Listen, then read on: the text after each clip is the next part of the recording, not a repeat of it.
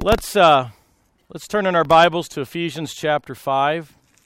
Um, I do very much appreciate my brother Joe, not only as a colleague but definitely as a minister of the Word of God. And I, I have to confess, I was sort of lost in the uh, in the uh, grandeur of, of the presentation of of uh, the Word of God in the last hour, and I was uh, very much um, uh, pricked and convicted in my own heart. And I'm very thankful to you, Joe.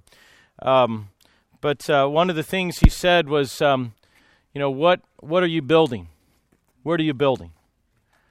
And what we've uh, elected to do for this session is to look at the principles of the Word of God as it relates to building marriages, relationships.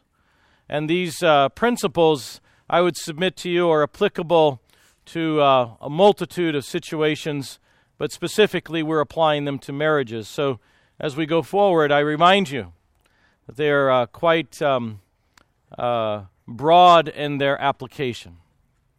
So what we're going to do is we're going to read Ephesians 5 and a portion of 1 Peter chapter 3. And when we do so, what we'll end up doing is um, slightly reviewing from yesterday. And then we have quite a bit of ground to talk about today because I want us to funnel our discussion into a little more practical bent. And I'd like to take the principles that we've been speaking of the last few days and now add even more practicality to it. So let's read these two passages and then we'll move forward. Ephesians chapter 5, I'll begin in verse 18. Remember the importance of verse 18. And do not be drunk with wine, which is dissipation, but be filled with the Spirit, speaking to one another in psalms and hymns and spiritual songs, singing and making melody, making melody in your heart to the Lord, giving thanks. Giving thanks always for all things to God, to God the Father, in the name of our Lord Jesus Christ, submitting to one another in the fear of God. Wives, submit to your own husbands as to the Lord. For the husband is the head of the wife, as also Christ is the head of the church. He is the Savior of the body. Therefore, just as the church is subject to Christ, so wives be to their own husbands in everything. Husbands, love your wives. Husbands, love your wives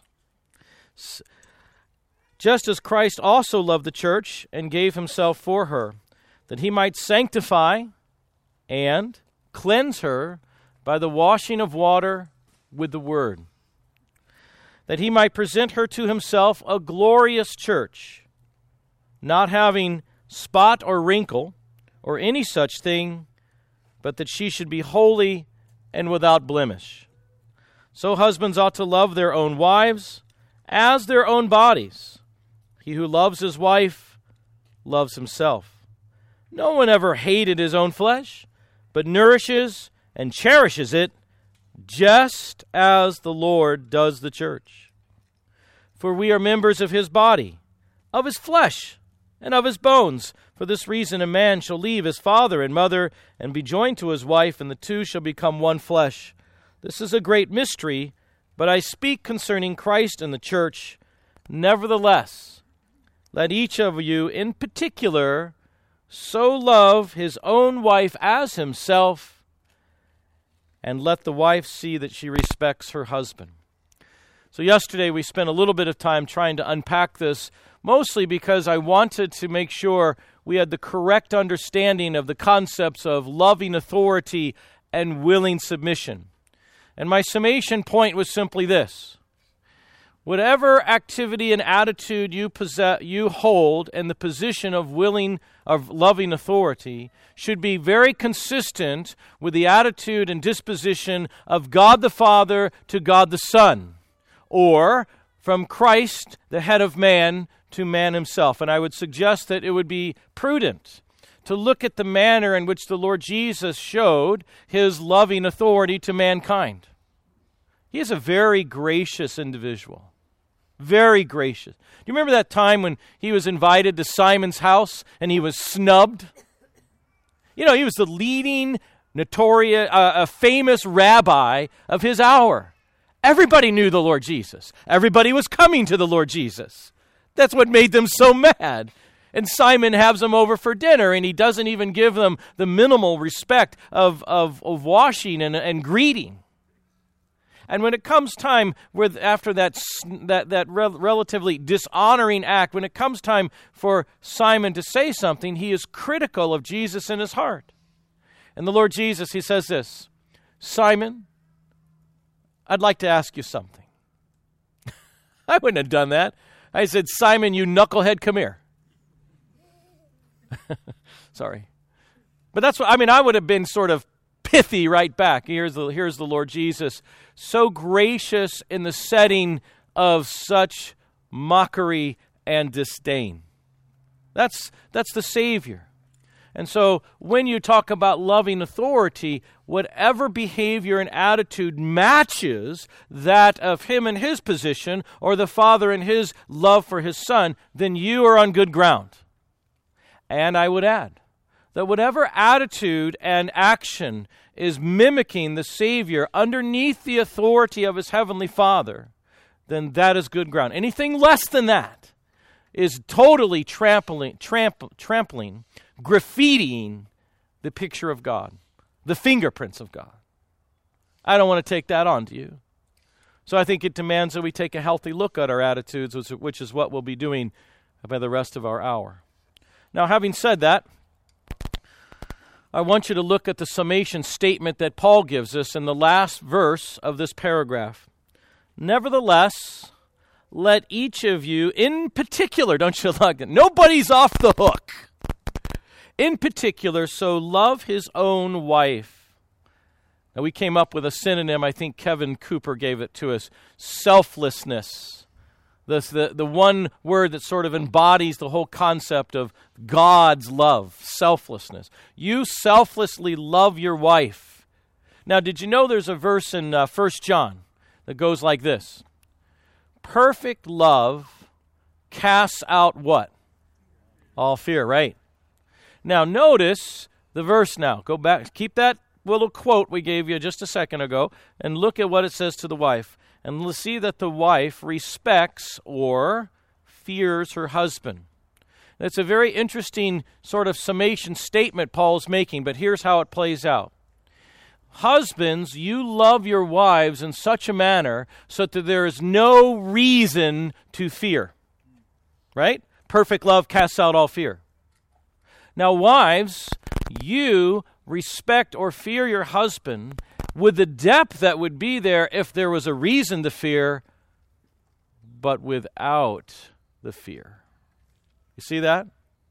He is really creating quite a quite an interesting contrast. Husbands love in such a way so that you remove all fear. Uh, wives, even though there should be no fear, you give that level of respect. Now there are two things two things that each or excuse me there's one thing that each individual needs emotionally in life and the men Men, one of the things you need is you need to have that sense of respect. I'll tell you, when I see a husband and a wife, a couple, and, and one of the, and the and the spouse, the wife loses respect for her husband, that marriage is in a bad way. And I can tell you that the one thing the woman needs in her life, emotionally speaking, is to feel, to know, to experience unconditional, selfless love from that man. Those two meet by far away the spiritual dimension, but by far and away they will meet emotional needs beyond measure. I was thinking about this the other day. I wondered, well, what is it that that that that I could say or do or demonstrate to my wife about the love of God? Because that's really what we're talking about. This is the same love in which God so loved the world. So I called her up. I call her, you know, quite often during the day. She she kind of doesn't like it, but I don't care. I called her once. I said, Hey, it's been 20 minutes. Yes. Are you busy? Absolutely. You need to go, don't you? Yes. You want me to hang up? Yes.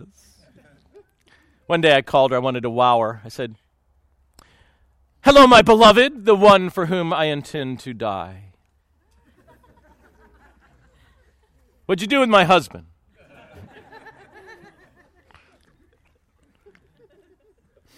That dynamic of an atmosphere of the home where there is the dimension of, of unselfish love, like God loving the world, God loving me, the ungodly, creates a tremendous, almost, almost like a, a, a, a rainstorm of soothing peace. So that although there should be the depth of respect that would be in a fearful situation, there is no fear. You talk about the beauty of the, of the manifold wisdom of God. This is it. Because I stand in his presence and I should fear him. It is, a, it is a fearful thing to fall into the hand of a consuming God, is it not? I mean, we can't mistake that God does judge. God does deal. God has, has the, the justice side of the righteous part of the throne, which indeed is appropriate. But God would welcome welcome us in as if the arms are as wide as the universe. Do you remember the children of Israel when they went to Mount Sinai? there was thunder, there was lightning, there was voices, there was smoke, and the mountain was quaking, and they're going, ah! Moses, you go and talk to Jehovah. We'll stay back. We're gonna die. Moses said, Don't fear. I, I, it's like we're in a storm. Don't fear. Come to the Lord. Don't draw away, draw near. Oh, thank you, but no thank you. You get to the New Testament. What is it? What's happening in the New Testament?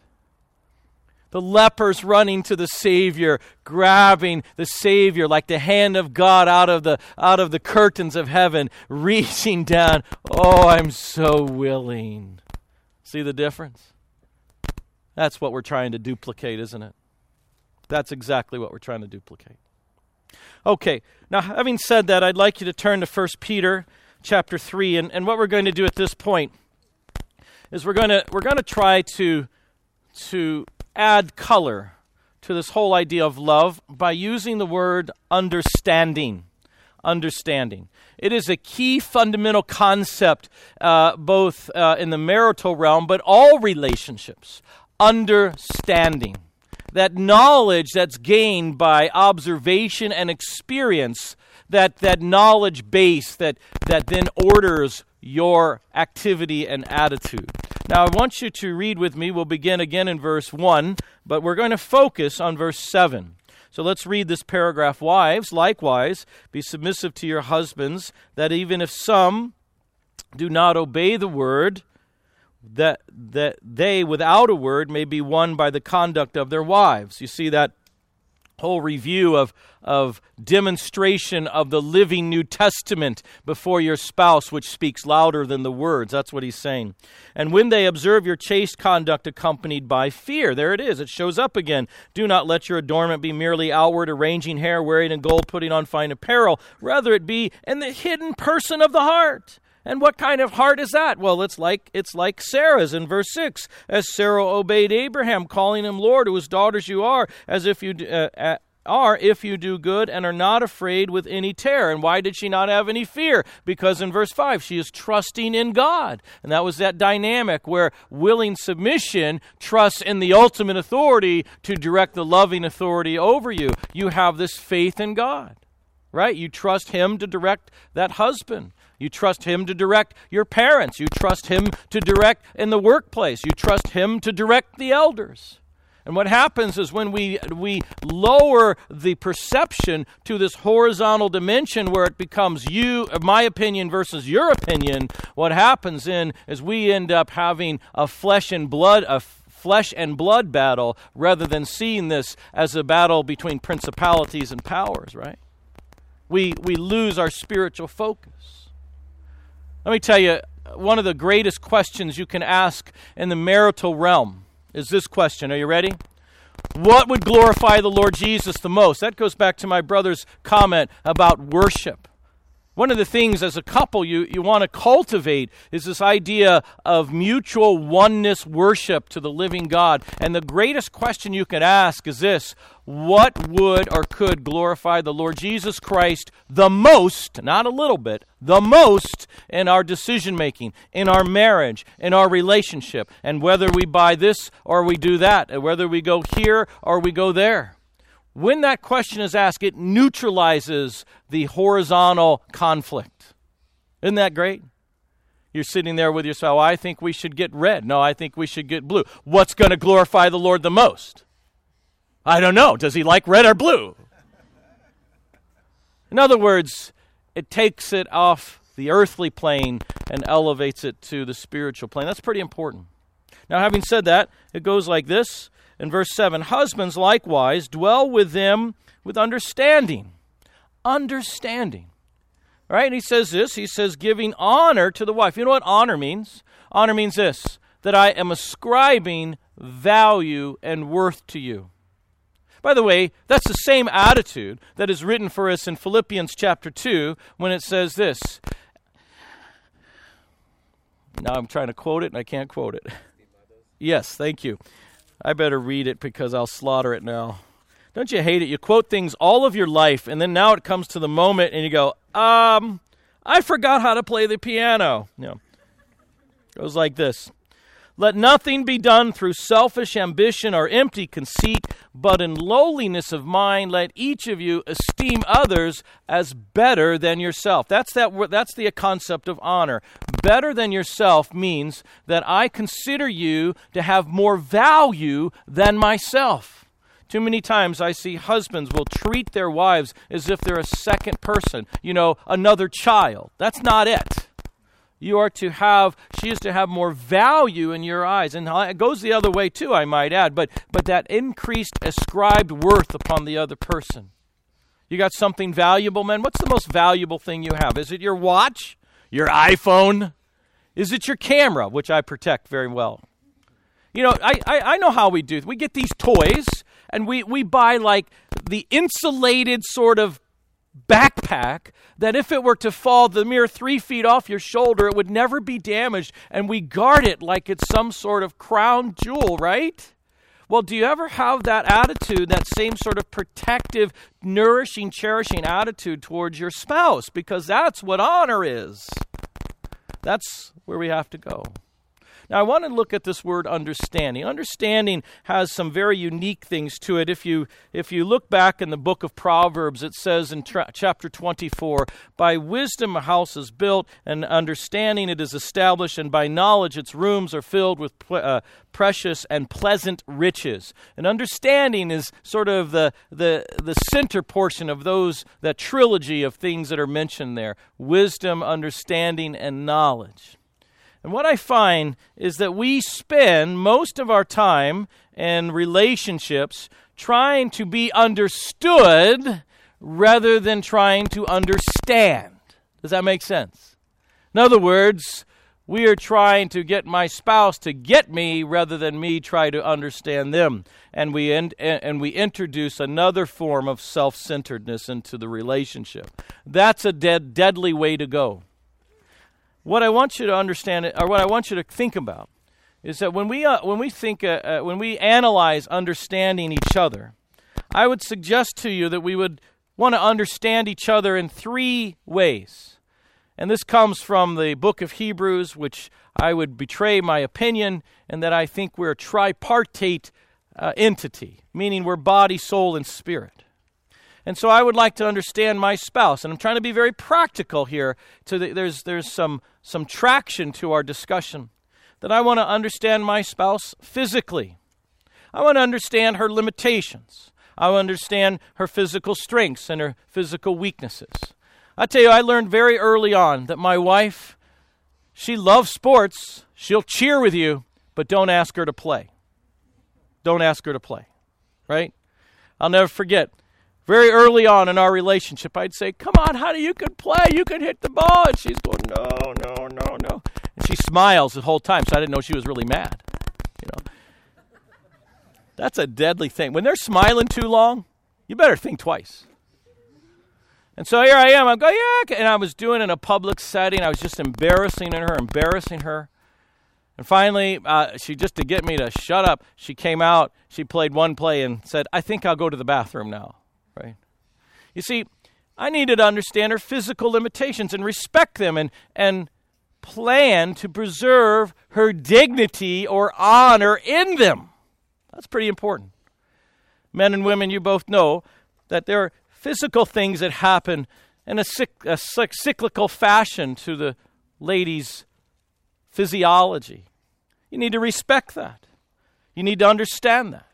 That's part of understanding, right? Women, you may not know this, but men have a, a bit of a physiologic sort of cyclical thing. You might call it moodiness. All right? You're kind of moody today. I am not. You know? You know, you, you might want to track that a little bit. Certain things that, that are, are hard for men. Certain things that uh, I would suggest have cyclical fashion. We understand each other physically. How about, how about the soul? Understand about each other's mind, will, and emotions. My wife is a great writer. She can articulate her thoughts in prose like I've never seen. I, I, should have figured this out because she grew up reading Shakespeare. You know, I read Shakespeare, I'm, I'm done in like 10 words. I can, what is he saying? She can get it and explain it and then swoon with the meaning. I'm going, let's just go watch a movie. I know. I betray my shallowness. All ER doctors are like that. We have ADD to the 20th power. now, what, what's interesting, though, is she has trouble verbalizing her thoughts. I don't. You want to know what I'm thinking? I'll tell you. That's how it is. But my wife doesn't do it that way. You know what? That can create a little bit of a problem. If I come to my wife, I say, Tell me what you're thinking. She'll go, ah, ah, ah, I don't know. What do you mean you don't know? Of course you know. We've been talking about it for 20 minutes. You should know. What is it? Who does? That doesn't go well. You see, I need to understand her her thinking, her intellect, her her processing. And she takes longer to process it. I don't. That's not always good. And so I have learned to give her some space, to introduce things early, let her have a chance to chew on it. When I've done that, I found that she has the better, brilliant ideas than I would have ever come up with. Right? I had to learn how to woo her thoughts out. You know, it says in the Proverbs that, you know, a, a man's heart's like a deep well, and you got to know how to draw the water out. That means you got to put the bu- right size bucket in the well. You got to lower it at the right speed. You got to get it in the right angle so that it'll get the much water out in the bucket and then bring it up carefully not to spill it. There is real finesse and understanding. My I'll never forget I'll never forget I was I was scrubbed in on pediatric open heart surgery. there's like there's this little body this big and there are there are at least 10 hands in that little cavity. I'll never forget it. And the and the surgeon who was wrote the textbook on pediatric cardiac surgery, he says, "Now, son, when I tell you, I want you to take the clamp off the aorta. Can you do that, son?" He's talking to me. yes, your holiness, you know, something like that, you know. And so I'm in there and I am shaking. I'm like this. Do you ever, did you ever happen to you, Joe? Oh, I'm shaking like a leaf. Never. Yeah. you went into Hemok, man. I know what you're saying. All right, so here's I'm shaking like this, and he goes, Son, put the clamp down. Then he looks at me through his little like magnifying. Surgery is finesse. Now pick the clamp up. Just like that. All right, when you're trying to pull your wife out and, and your, your spouse and, and, and get to it's it's finesse. It's not a rambunctious thing. It's not a it's not a demanding thing. It's it's a self-sacrificing thing. Understand how that person thinks intellectually is in my example uh, in in their mind will in their heart Some of us, we're just born stubborn, and it takes a little bit longer to come to the place of surrender. And emotionally, some of us, we cry easy. I don't. I don't. But when I do cry, I can't stop. My wife, she cries easy. One day, we're in the closet. We have our best conversations in the closet. In fact, our children used to joke with us, You going in the closet again? You know? And she's crying. You know, most of us men, I, we do not know what to do when they're sobbing, okay? And I'm standing there kind of, you know, what do I do? And she's sobbing, and she looks at me and she says, You just married a woman that has to cry a lot, so put your arms around me and hold me. Oh, okay, I got it, I got it. Like I have to have a manual for this, you know. Understanding. How about spiritual understanding? You know, all of us have what I would call spiritual gifting. Why do you say that? Because the Bible says that. But I like to say spiritual gifting because I believe that each of us have been given perhaps proportions of spiritual gifts that then make up your gifting set. For example, Paul had at least the gift, uh, the foundational gift of apostle. He also spoke in tongues. He had healing, and there's three right there, right? And he, uh, you know, so you know, he probably had several. So I would suggest that perhaps some of us have smatterings and maybe more predominant of one versus the other. You wouldn't die on that one, and you wouldn't. we wouldn't part fellowship on that. That's just my own personal prices theory. But my wife is predominantly mercy. Mercy right? I actually am very grateful for her gift because I've learned a lot about the mercy of God through her living testimony. And what that means is is that she will be she will be motivated to do things at the uh, uh, in the most unusual ways and I'm going what are you doing that for? You know, I'm logical, methodical. We're going to do it at the right time in the right way. It's 11 o'clock at night. She gets a text. Somebody is, is ill. And 11.05, she's in the kitchen. 11.05 at night. I'm going, honey, honey, your hunk of monk is in here. What's going on? Well, Steve, I, I got this text and this and this dear sister, she's hurting, and I think if I can make this right now, I'll be able to take it to her in the morning. what, what, about, what about me? right? And I can be all Mr. Selfish, you know, or I can just actually realize that she is expressing her spiritual gifting. And I can either help her express it because you know what happens when you function in your spiritual gifting? You're fulfilled. That's one of the things God does. It gives you a blessing back. You have great joy because you're actually doing how, what God has gifted you to do. And I decided I better quit whining and complaining, and I got up and did the dishes. And I tried to do it happily. You know how we can do dishes? Bang, bang, bang, bang, bang, slamming the dishwasher door, breaking a few glasses along the way. That passive aggressive communication. No, no, no, that's not it. Right?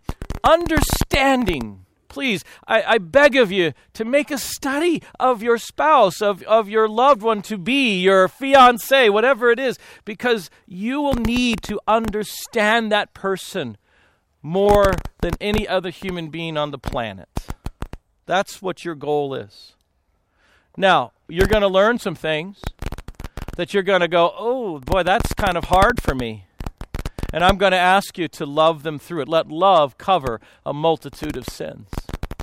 And I'm going to ask you that when you yourself realize that, oh, I've been ugly, I'm going to ask you, I'm going to ask you to confess that one to another in humility between each partner. And you know what will happen to your relationship? It'll become tighter in the cleaving department. You'll be more adhered to each other understanding is a key element to the survivability of your marriage and to its spirituality. Look at the end of this verse. Look at what it says in verse 7 that you are co heirs, being heirs together of the grace of life, that your prayers may not be hindered. Notice it says that prayer is a spiritual exercise, isn't it? And the text is written in such a way that it assumes that you are already praying as a couple. Prayer, therefore, has a real sense of, of, of, of transparency one to another. It exposes the heart. I can't tell you how many times I said, Let's pray, honey. And as she begins to pray, I learned a few things that I didn't know I didn't know, and vice versa. But notice how understanding is directly, we say, juxtaposed to the concept of spiritual exercise. And he's saying that if this understanding is lacking, if this honor is lacking, so will your prayers be lacking. I bet both of you at some point in your lives, and if you're not married yet, you will, you will, uh, will see the value of this, but you will both be concerned about your offspring both husband and wife will be concerned about the spiritual direction of your offspring. And you can sabotage your prayers for their spiritual well being by a lack of understanding and honor within the marital realm. Do you see that? That, that statement about prayer is directly following the statements about understanding and honor. So that means you can spend hours praying together, but if you do not cultivate this infrastructure fiber of understanding and love and respect and honor within the, within the marital frame, your prayers would have gone unanswered. Right? That your prayers not be hindered. How many times have we sat back and said, God, why aren't you listening? And the answer is not so much that God isn't listening. The answer is so much that you're, you're, you're marital situation has sore, has, has sore failure. My beloved, I would beg you to consider that there are things that hinders prayer. And the scripture here is pointing one of them out. Okay, so having said that, let's move on to perhaps another area of practicality that I think would uh, help us today, and that would be well, before I go on, let me just say something that has a slight tone of psychology to it. I apologize, but it's tr- it's a it's a true realism. When we say understanding, what time is it? I don't have my watch today. Okay, I got a couple minutes. A couple minutes, good. Okay, they didn't answer. I just said yes. You know, I talked about understanding mind, will, emotions, and uh, spiritually and physically there's an element of the of the person of the soul that you got to understand, and that's your your spouse's personality, right? Your spouse's personality, and uh, um, as you can tell, I would probably be more public and more. Um, the more people, the more energy. That's how I see it. My wife is the more people, the more I would not like to hide. You see, that's my wife. She, the people are hard, right? She's good one on one, but boy, I tell you, crowds, she, it, it's, it's, it's harder for. Her. Takes more out of her. I respect that. I understand that, and you have to understand that about your your particular spouse. And there's all these schemes that uh, that call you like an otter and a, I don't know, a dog, a golden retriever, or in my day it was like choleric and sanguine and all that. It doesn't matter the scheme but it does help you understand a person. But one of the things I think is is kind of very important to understand is your spouse's love language. Right now, this is uh, who wrote this stuff. I think it was Chapman or something like somebody like that. But um, there's a certain way your spouse understands the words "I love you," not just verbally. I mean by demonstration. Now, I didn't know this in my early years of marriage, but my wife's best way to understand the language of love is for me to sit down on the couch and do nothing but sit on the couch. Right? Me, I think, I, I understand love language by serving. So I'd come home from my shift at the hospital and I could see that she had a hard day and little Katie was a bear, bearful and she's wrestling and no sleep the night before and I just jump in and I'll do the dishes. Get them all done. And I, and I say, Hey, honey, how's the dish? Got the dishes done. She goes, Don't you think I can do them? yeah, I, I, I, yeah, you could, yeah, yeah, yeah. But I was doing the, why don't you just come and sit on the couch? But I did the dishes. Just come sit on the couch. And I'd come and I'd sit on the couch, you know, for like 30 seconds. And she would just kind of, and I'm going, I could do a couple more things around here. you know? You see that? I had to learn that the one way she understands from Steve Price that I love Janet Price is that I will stop all of my busyness and just be with you and no one else. You know, that's why we made date night every week. We haven't actually had a date night in a few weeks because we've been busy, but when we're back to normal, we'll have date night. And I want you to know you cannot call me. Joe, no calls. Okay? And we will just, and I'll just spend time. You know what? That means the world to her. The absolute world to her. I'll tell you, boy, she knows how to love me. We get into a situation and I'm preparing for something or trying to get some deadline met. She'll come along and say, hey, here, I, she, uh, she, she, does so perfectly. You know, I'm not a coffee drinker because I'm a Christian. But anyway, oh, I'm sorry. Did I say something? yeah, is it good? But I love hot chocolate, right? And so she'll bring it in. I'm in the office working away, trying to get it done. She'll bring it. She'll just say, I got you some hot chocolate. I'm going, oh, I love you so much. And I'll, you know, serve. That service thing means the world to me. She knows that about me. Understanding, understanding, understanding. Okay, I'm out of time. But when we pick up this discussion tomorrow, I'm going to talk about communication. I, am just going to preface it by I, I remember watching a couple, and it was watching a ping pong match.